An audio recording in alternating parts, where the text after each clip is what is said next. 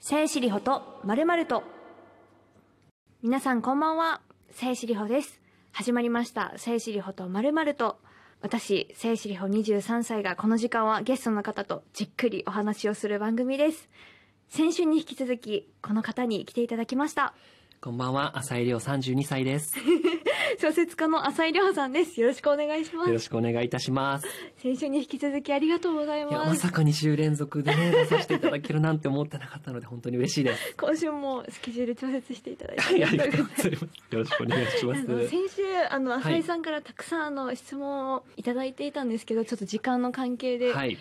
まだまだ話せることがあるみたいな感じ。すみまでもせありん。まし本た当、お話長くなっちゃう人間でいやね。いやいやいや、あとの単ても楽し純いはい、に、さえさんが好きな小説とか好きな作家とかあったりいたりするのかなっていうのも単純に知りたかったんですよね。聞きたかったんです。私あでも私その小説あのこの人がって言えるほどたくさん読んできたってわけではないんですけれども怖いよね、小説ってなんか警察いっぱいいるからね。この人好きって言って、これも読んでんのみたいな。いるからね。本当に。そうなんですだからその警察には完全に捕まっちゃうんですけどいえいえいえあの私あの昔からあの星新一さんの小説あをショートショートなるほど。をすごくそうなんですね。読んでてはいはいはいはだい。からまあまあだから割とそればっかり読んでたみたいな感じですかね。なるほどなるほど、でもやっぱすごいですよね星新一さんってもうどの世代にも絶対にファンの人がいてそうああこうやって読みなんか継がれていてね私は小学生の時にすごいうんあの集めてました本をそうだったんで、はい広島で広島集で。めてたんですありがとうございますそうなんです。ありがとそうんございなます情報でした。 じゃああの今週ははいメールもたくさんいただいてたり、はい、えーするのでそういうところからお話しできればと思っています。はおいお願願いいしいたしまますす。聖子里穂とまるまるとこの番組は MBS ラジオとラジオトークからお送りしています。聖子里穂と浅井亮とリスナーの皆さんから浅井さんにたくさん質問が届いておりますご。めんなさい本当にスパスパいきますねその数をこなしま しょう全然兵庫県のリホマルネーム甘からちゃんさんから人気脚本家の工藤官九郎さんは、はいスターバックスのようなコーヒーショップでパソコンで執筆していると聞きました、はい書斎にこもって原稿用紙にじゃないんですね浅井さんの執筆スタイルをお聞きしたいです私工藤さん上京した後に、はい工藤さん大好きで工藤さはいはんって吉祥寺に行けばなんか見られるっていう噂をああーなんか聞いて、私も聞いたことありますあはりいますよねで行って結構うろうろしたんですけど、はい私は見つけられませんであした。ーそうなんですす。私は最近最近というかまあこの数うんうん年本当さえさんの前でごめんなさい字なんですね。なのでその座っているのが結構辛いんですよ。あそあうなるほどなるほどそうなんです。結構辛くて、うんうっんてなるとその外のお店でたまにその立った状態で使えるテーブルが割とそのスターバックスもそれこそあったりとか、はい多いのがねベローチベローチェ。ェそうベローチェは立ったまま使えるテーブルがへーあるんですけどでもね難点が、はいあのトイレにボシュレットがついてないの とあとその高いテーブルが大体ガタガタなんですベローあチあーェ。そうなんですそかうベローチェのこと愛してるんですけど、はいテーブルはガタガタなんですね最近私ねあれ買ったんですよ電動で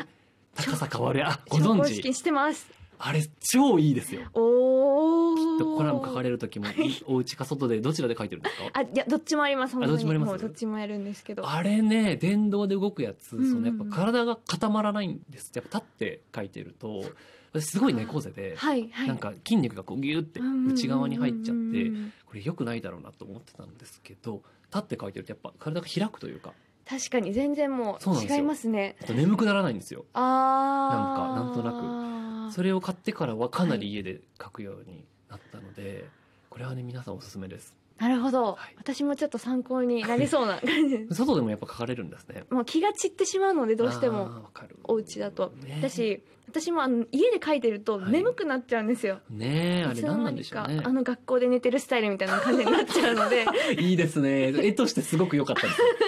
想像してみたらわ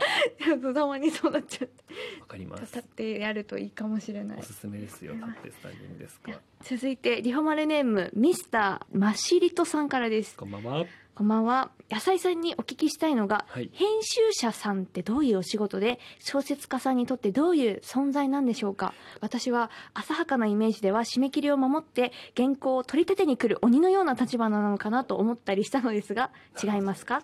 まあでもそういう人も、 まあそういう人もいるというかうんうん、あれなんですけど、でもきっと、なんか、さやさんも編集さんとはきっと関わった こ関とがわ、りますそうですよね。 はい17歳の選択でもきっと、あ のあ編集さんはいらっーしゃったの私かのな自と転車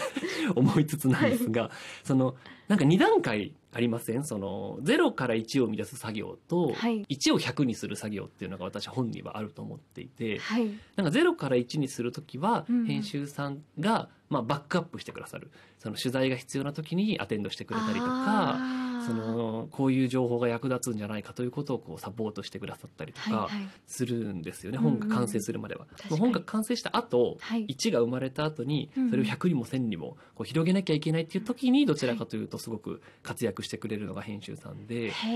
えこの内容だったらこういう表紙が合うんじゃないかとかこの人になんか推薦文頼むとしたらはいこの人が合うんじゃないかとかそういうあー写真家さんにも詳しくしていただかないといけないイラストレーターさんとかあとこの人うんうんうんにだったらこの作品好いてくれるんじゃないかとかとにかくアンテナをすごくこう広く持っていただいて1のものを100とか1000にしてくれるのが私は編集さんだと思っていなてだからたまにいるんですよその1から100をやってもらいたいのに、はいいきなり「いいものは広がりますから」って祈られるで祈るのは はい100手目その99手目まで。なるほど、そう、んんんん策を講じて講じて、その上でそう、最後に祈ってくださいっていうふうに思うはいはい確たまにいる、いきなり祈る人がたまにい 、てあーでもなんかちょっとお話聞いてると私で言うマネージャーさんみたいなあー立場の方なのかなでも近いと思います、あかのなたり。まに本当に祈るだけの人もいらっしゃる たまにね。はいいや私が関わってきた人ではないんかですそうね、はそういね。はいなんか話聞くだけ聞くなとんでねすけ、どあそうそう、あれっていう、ね。あれっていうなんか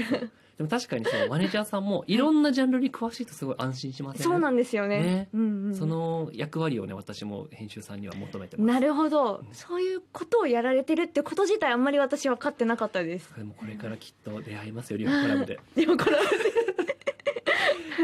えー続いてリホマルネームサンダージュンさんからです神田純。よく本屋さんでサイン会をしている作家さんの映像を見ますはい。一人一人声をかけながらサインをするあの経験を浅井さんもされてると思うのですが、はいアイドルのファンである浅井さんはご自身のファンとの接し方について心がけたりしていることはありますか、あすごい素敵な質う問んなんかどう答えても私の好感度が上がり そうなんか楽しみ そういうつもりりでね話すわけではないんですけどでもやっぱりその私もそのアイドルの方がはい握手会とかされてる映像をう見んうんうてやっぱりその覚えてる人って覚えられてるとまあ嬉しいだろうしはいアイドルの人がすごい覚えてるとあこうんの人すごくまあファンの人を大切にしてるんだなっていうふうに思ったのでうんうんうん私もそのやってみようと思ってはいあのね、その、サイン会をすると、はまあ、いお手紙をいただく可能性が高いんですよねうんうんうん。その場でそうなん渡ですしねていただける可能性が高くて。で、しかも、その、本の感想のお手紙って、途中からその人の人生の話になることがとても多くて、言ってしまうと、まあ、面白かったです。あもう2行目から、い私も最近こんなことがあってになるんですよ。でもそれはすごなるほどく個人的に嬉しくーてうんう、んうんなんか心をね、開示してくださる方がとっても多いんです、読者の方って。えっと物語を読んでこう自分とそう重そね合わせるからなんですかそねうなんですよ。で、私もこういうこと考えてたんですけど、みたいなことを書いてくれる方がとても多いんですよ。はいで、そうなると、やっぱり、その手紙をいただいて、もう一回、はいそのサイン会に来てもらった時に、はじめましてっていうのすごい嫌じゃないですか。そうですね向こうもわーって思うかなと思って、うんうんうん私、そのいただいた手紙を全部ね、データベース化したんです。パソコ ンに、その、すごい要約しはて、いエクセルに表を作って、名前と出身地おと手紙の何に悩んでたかとか、何の悩みを書いてくれたかとかを全部データベース化して、はいで、次のサイン会に挑んで、サイン会ってため書きって呼ばれるものがあって、お名前をまあもちろん書くので、はいはいお名前は事前に書いていただいてて、そのメモ用紙を渡されるんですよ。なるほどで、その名前を見ながはらいサイン書くんですけうどんう、んそのメモ用紙を渡された時に、そのエクセルに名前をざって打ち込 んで、検索して過去にもらった手紙が出てくるっていうシステムを作ったんですよ。なるほどで私はこれはもうすごいファン思い、私ってうんう、思ってんうんうん完璧って思いながら、望ん、いざ望んだはら、どういう反応だったと思いますかやっぱり、うんサイン会って年に2回ぐらいなんですよね。はいで、手紙書いてる時って、確かにそうなんだけど、はいなんかどっちかっていうと平常心じゃなくてもう熱くなってるじそゃうないでですすか。ね確かにだから誰にも読まれたくないものを書いてたりとかう、んうんうん誰にもバレたくないことを書いてたりするわけですよ。はいでしかもそれから次のサイン会までは半年ぐらい経ってるからはい、大体その時の熱ってもうなくなってるんですよ。そう確かにわかりますわかりまで、すその時書いた悩みも大体解決してるんですよ。ほうで私がパーって、あ、名前見て打ち込んでパッて出てきて、あ、この告白は成功したんですかとか私が急に言うから、その人がびっくりしちゃって。え、そのパソコンには何のデータが入ってるんですかやめてくださいって言われたんです